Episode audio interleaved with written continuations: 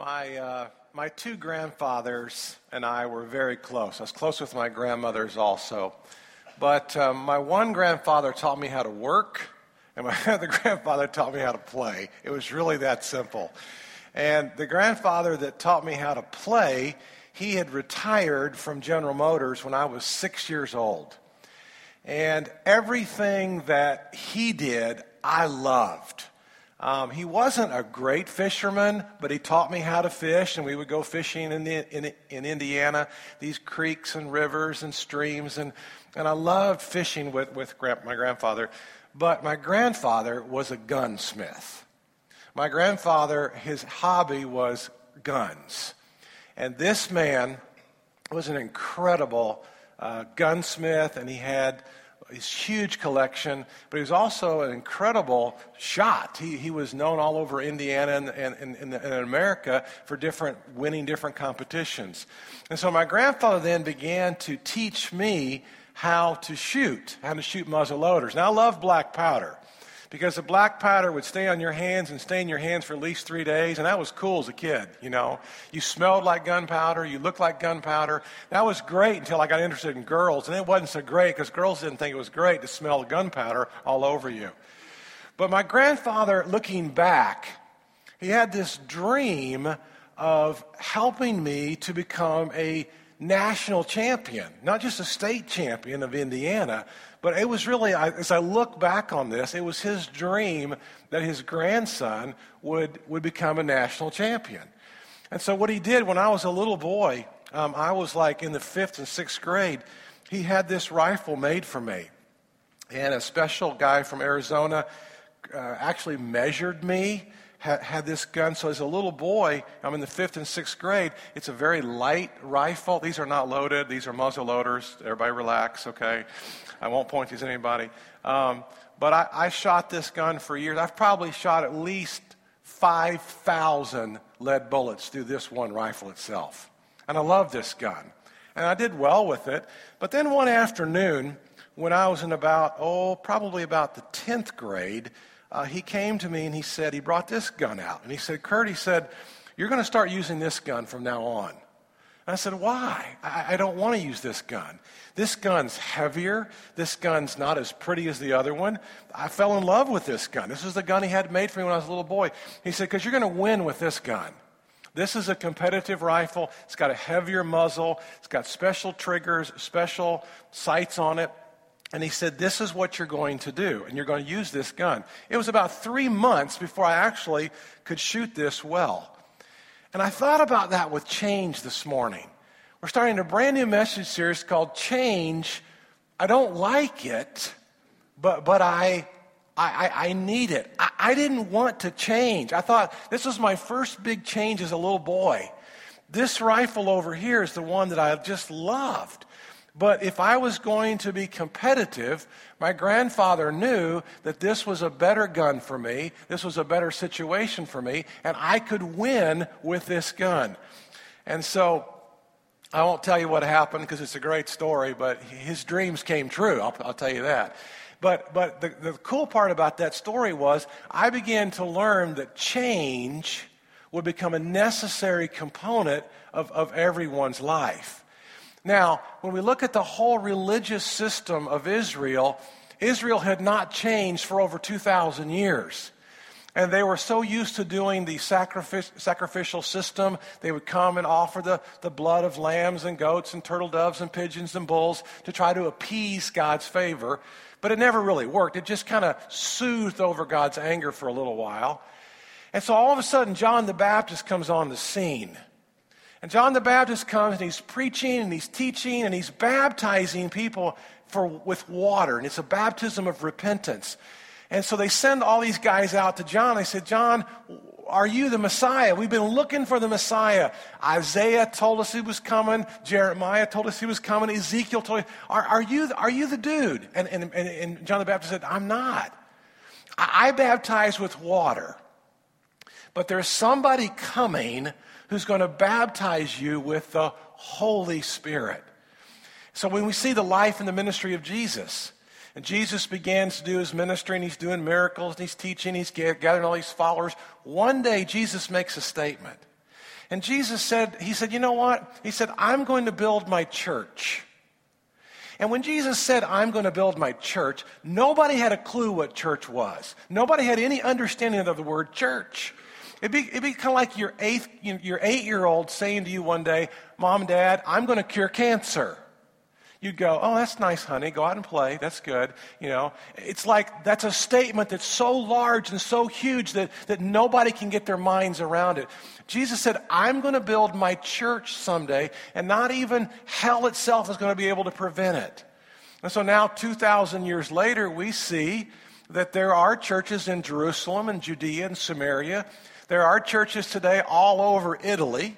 There were churches in France, and there are churches in Spain, and there's churches all over Asia and all over Europe. There's churches in Afghanistan, Iran, Iraq. There's churches everywhere. Now, how did that happen?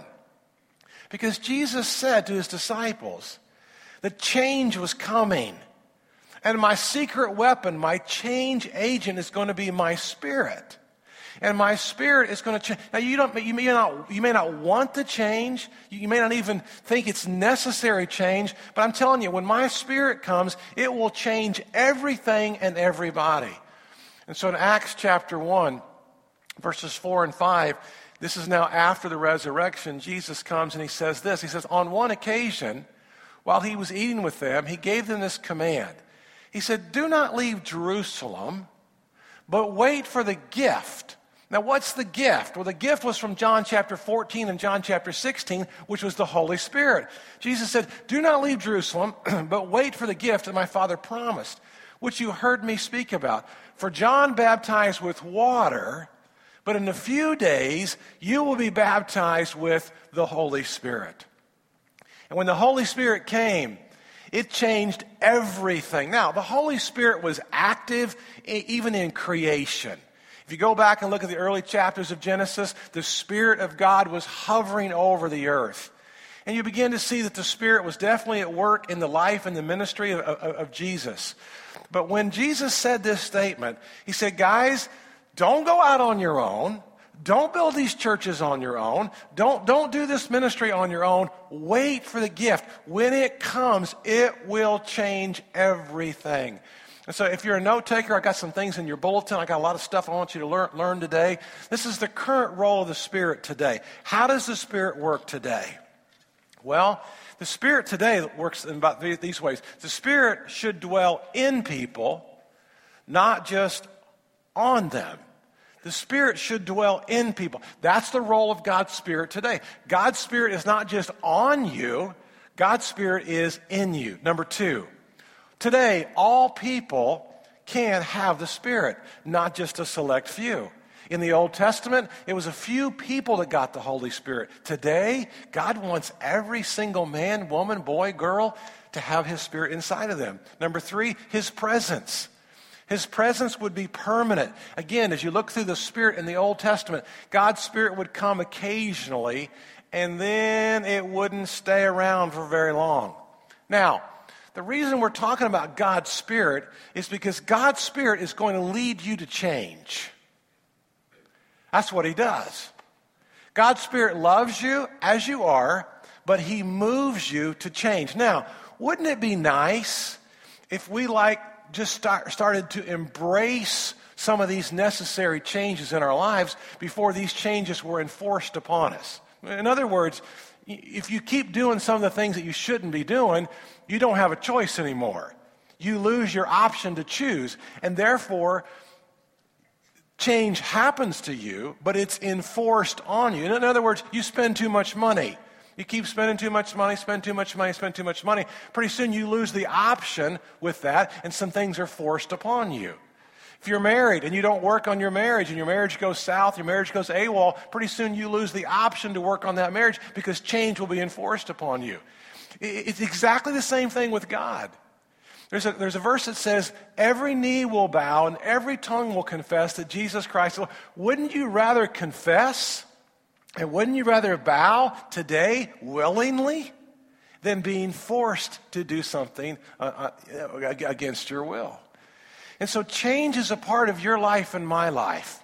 Change, change will always, and the role of the Spirit is he takes you where you are, but he will transform you. So Jesus said, Don't leave Jerusalem. Don't go out on your own. Wait for the gift that my Father has promised to you. Well, that came on the day called Pentecost in Acts chapter 2. So if you would, if you want to follow along in Acts chapter 2, here's some verses we're going to look at. Acts chapter 2 says, When the day of Pentecost came, now the word Pentecost is the word 50. And it just means basically 50 days after Passover. And so this is approximately now 50 days since Jesus Christ died. And so Jesus died, he was buried, rose again, made 40 days of uh, post resurrection appearances. This is about 10 days after Jesus has ascended up into heaven. And Jesus said it was coming. So they're all together in one place. Who's the all? Probably about 120 people. Verse 2. Suddenly, a sound like the blowing of a violent wind came from heaven, and it filled the whole house where they were sitting. Can you imagine if you missed church that morning? You missed the church service of all days, right? Hey, did you go to church this morning? No, I missed it. Anything good, anything exciting happened? Ah, the Holy Spirit came. Yeah, it was pretty cool. Verse 3. They saw what seemed to be tongues of fire that separated and came to rest on each of them. So, over all 120 of these people, little bitty fires are like pilot lights are burning on, and, and their, their toupees weren't catching on fire. Everything was good. Nothing, there were no problems. Verse 4. All of them were filled with the Holy Spirit. You see, Jesus said, Don't go out on your own. Wait. Wait for the gift. The gift is coming, and when the gift comes, you won't miss it. And all of them were filled with the Holy Spirit, and they began to speak in other tongues or languages as the Spirit enabled them. Verse 5. Now, they were staying in Jerusalem, God fearing Jews. I think this is a cool verse. Because we always talk about how will the gospel get to the entire world? The gospel already got to the entire world. You ever stop and thought about this one little verse? There were God fearing Jews and, and Jews from, in Jerusalem from every nation. Every nation of everybody was already in the city. They were already there at this huge, major uh, Pentecost event. They were staying in Jerusalem, God fearing Jews from every nation under heaven. Verse 6. And they all hear the gospel. They all hear these people speaking the gospel message. A crowd came together in bewilderment because each one heard their, heard their own language being spoken. This is kind of the reversal, by the way, of Babel. Remember the Tower of Babel in the early chapters of Genesis, where they all came together to make themselves great? And what, what, what did God do? God confused their languages. Well, now this is the reversal of the Tower of Babel. God's now bringing clarity to all this. Tower of Babel was like this incredible rebellion. This is now the, ha- the hand of God. Tower of Babel, everyone left confused. Here, everybody hears, every nation, about 15 different nations are going to be mentioned, they all hear the gospel. Wow. Look at the next verse, verse 7. Utterly amazed, they ask, Well, aren't all these uh, are, all these who are speaking Galileans? In other words, that's not a compliment. How are these people speaking all these languages? Galileans were like, like I'm from Indiana, I can say this, like Hicks from Indiana. I mean, they, they, these were not, you know, classy, educated people. These were people that, like today, maybe didn't finish high school. How in the world are these people speaking all these different languages? We are amazed and we are perplexed. Verse 8. This is how, this, then, then how is it that each of us hears them in our native language? Verse 9. Parthians, Medes, Elamites, these are all the different Jews from all these different nations. Residents of Mesopotamia, Judea, Cappadocia, Pontus, Asia, Phrygia, Pamphylia, Egypt, the parts of Libya near Cyrene, visitors from Rome. Keep going both Jews and converts to Judaism, Cretans and Arabs, we hear them declaring the wonders of God in our own tongues. Verse 12. Amazed and perplexed, they ask one another, What does this mean? I'm going to explain that in just a second. But I want to take just uh, two minutes and talk about the baptism of the Spirit and the fullness of the Spirit. If you're new to church, this won't make a lot of sense to you. If you've been coming to church for a long time, you've heard these expressions, and this is confusing. What is the baptism of the Holy Spirit? And what is the fullness of the Holy Spirit? Again, if you want to take notes in your bulletin, I got three different blanks for you there. Here we go. The baptism of the Spirit and the fullness of the Spirit. All right, just take the word, the word baptism. Jesus was promised that he was going to baptize with the Holy Spirit. Every Christian is baptized in the Holy Spirit. Every Christian gets the Holy Spirit. But not every Christian is full of the Spirit all the time. Those fillings and, and the fullness of God come at different points in your life. And there's a whole bunch of things that you can do to actually remove the fullness of God in your life. You can sin. You can stop reading your Bible. You can stop giving. You can stop serving. You can stop being dialed in. There's 25 different things that you can do to remove the fullness of God in your life. But when you become a Christian, there's nothing you can do to remove the baptism of God in your life. And so the baptism's not like a second thing that happens in your life. When you become a Christian, you are baptized into the Lord Jesus Christ. Now, how full of God's Spirit, that's pretty much up to you. How full you want to be of God is, is your choice. But the baptism, that's God's choice. Let me give some examples of this. Baptism, uh, I belong to his body. This is where I make a decision to become a Christian. But the fullness is my body, though, belongs to him. See the difference? The baptism is I become a Christian, I give my life to him. But the fullness is now I'm going to serve him and honor him with my body. Number two, baptism is final, but the fullness is repeated as we trust God for new power. You've, you, are a kid and you go away to camp and you give your life to Christ. That's the baptism. But the next year you go back to camp and you, again you have emotional experiences or you're touched by God's Spirit or God, God touches you in, in a great way. That's the fullness you're in a church service sometime and all of a sudden you're, you're communion and you just you feel god speaking to you and, and you know that god is present in your life. You're driving down uh, the road us 19 and yes you can find god on us 19 and you're driving down the road and all of a sudden you hear a scripture verse on the radio and, and, and you, just, you just feel the presence of god. Or you're praying together with somebody. That's, that's, how, that's repeated in your life. Number three baptism connects us to all believers but the fullness, that is personal. Baptism connects us to the body of Christ, but the fullness is my intimate relationship with my Heavenly Father. Let's look at Acts chapter 2, verse 22. Acts 2, verse 22. Fellow Israelites, listen to this. And so now Peter's trying to explain what's going on. This baptism of the Spirit, this, this, this gift is going to be pretty, pretty cool. And all these different people now, about 15 different nations, you know, thousands and thousands of people are now hearing the gospel in their own native language. The 120 are standing up and they're speaking these different languages, and everybody's hearing the, hearing the gospel. Now, Peter's going to explain this. Fellow Israelites, listen to this. Jesus of Nazareth was a man accredited by God to you by miracles, wonders, and signs, which God did among you through him, as you yourselves know. This man was handed over to you. This is the gospel. He's explaining the gospel. This man was handed over to you by God's deliberate plan and foreknowledge, and you, with the help of wicked men, put him to death by nailing him to the cross.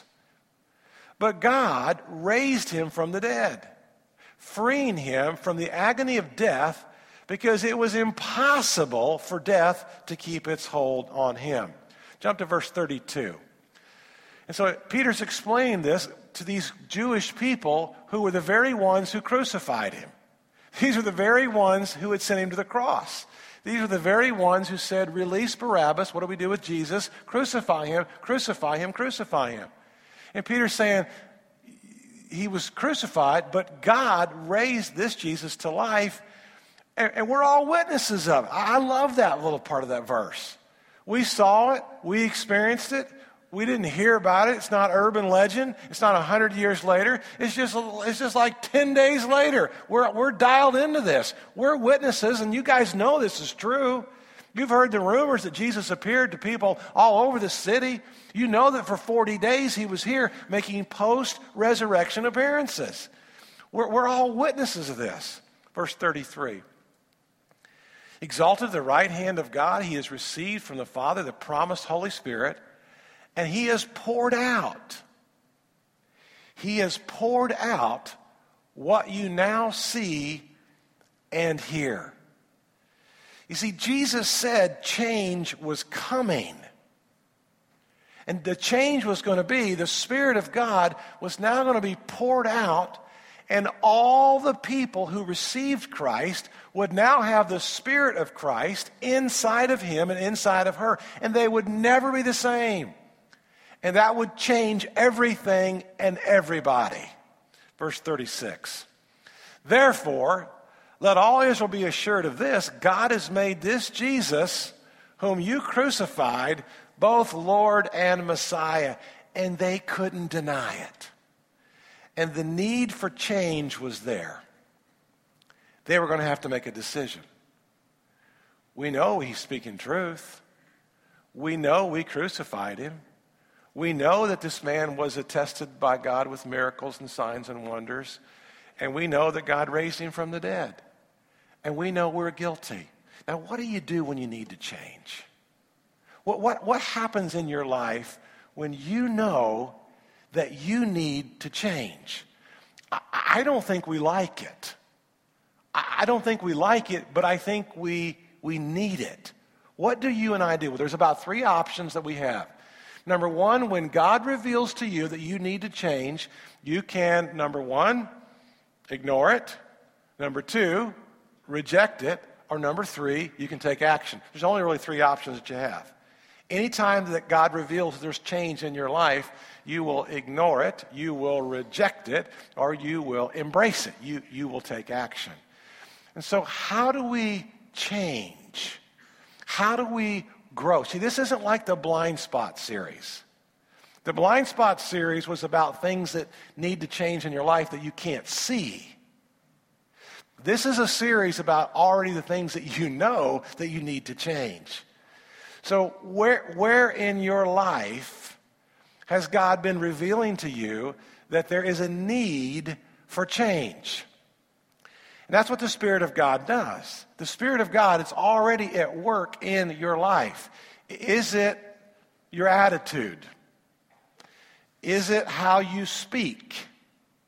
Is it how you think? Is it how you treat people? Is it stress or you're overwhelmed or you've always got the accelerator pushed in the red, where is God leading you? To love more, to give more, to give less, to spend more time with family? Where is God asking you to change? I guarantee every one of us in this room are being challenged by God's Spirit for us to grow and for us to change. And so here these people are with this incredible, uh, difficult situation. We just killed the Messiah. Oh my gosh, is there any hope? What can we do? What are we going to do? And the very next verse, Acts chapter 2, verse 37 says this When the people heard this, they were cut to the heart. And they said to Peter and the other apostles, what, what, in other words, this is like, this is worse than that commercial want to get away. This is like, we made the biggest eternal mistake anybody could ever make for all of history. What do we do? We've got to change. And I think that's where many of us are, are this morning. I want to encourage you this morning to camp out on your need for change just a minute. I don't want to gloss over it. I don't want to skim over it. I don't want to slide to the next slide real quickly. I want you to pause and think about your need for change. Where is it? Where is God asking you to grow up? Where is God asking you to transform? Where is God's Spirit whispering into you saying, you know what? I am inside of you. I can aid you, I can assist you. I want you to share your faith. I want you to, where is God leading you? I want you to have more faith. I want you to have more courage. I don't want you to worry about the things of this world. I have overcome the world. And every one of our concerns, every one of our areas where we need to change, just, aren't you glad you came to church this morning? Yes. Well, I hope so, because we're going to have eight, seven weeks of this. We're going to talk about this for about the next seven weeks. Because God's Spirit's going to lead you to change. Look at the next verse, verse 38. And so this is change. You killed the Messiah. You're a Jewish person from a Jewish nation. You're a Parthian, you're a Mede, an Elamite. You're from Mesopotamia, Cappadocia, Asia, Phrygia, Rome. You're from one of those areas. I, I, you want to change? Here's how you change. You change your mind. You change your mind about Christ. You thought he was a knockoff Savior. You thought he was a knockoff religion. You thought he was a hoax. I'm telling you, he's the Savior of the world. God raised him from the dead. You want to change? You change your mind. And it begins to change your behavior. And then you become baptized. And the cool thing about Christian baptism is that's your identification. That's your flag in the ground. That's you saying, I am going to be a Christian. You repent, you get baptized, and you do it in the name of this Savior. It's for the forgiveness of your sins, and you get to receive the gift, the gift, the gift of the Holy Spirit. You see, change occurs when you and I just keep sub- surrendering and submitting to that Holy Spirit that's already inside of us. So, what, what do we do? Well, I think you need to identify where it is God wants you to change. Do you talk too much? Do you not talk enough? Do you share your faith inappropriately? Do you share your faith when you have the opportunity? Where's He asking you to change? Are you all freaked out about money? Do you hoard money or do you not are you not careful with money? What, what, what does he want you to do with money? It's a very spiritual topic. He talks more about money in the Bible than any other topic combined. What, what about what about how you spend your time? What about how you talk to people? What about your tone, your attitude? You see, he's leading you to change because you and I are his hands and his feet. You and I are his mouthpiece. And so I don't always want to change. I like that little bitty muzzle loader that I had when I was 10 and 11 years old. That gun felt good to me. That other gun didn't feel good. It was heavy and it had hair triggers, and I barely touched the triggers and it would just explode. But my grandfather knew that the other gun would be fine and I'd have fun with it, but he knew I wouldn't win. He knew I would win with this other gun. And he surrounded me with these incredible men, 40 and 50 years older than me, who taught me how to shoot. And I had the time of my life as this middle school and this high school kid, uh, winning competitions all over and just having, the, having a ball doing that. And so identify your area this morning. Where is it that God's asking you to change. Then I'd, I'd write it down. If you don't write it down, you won't remember it. I'd write it down. I'd pick one area where He's asking you to change.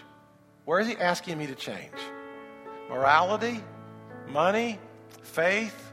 Service? Where is He? I don't know where it is. I'm not your Holy Spirit. Where is He asking you to change? I'd identify it, I'd write it down, and I'd tell somebody. I'd tell somebody.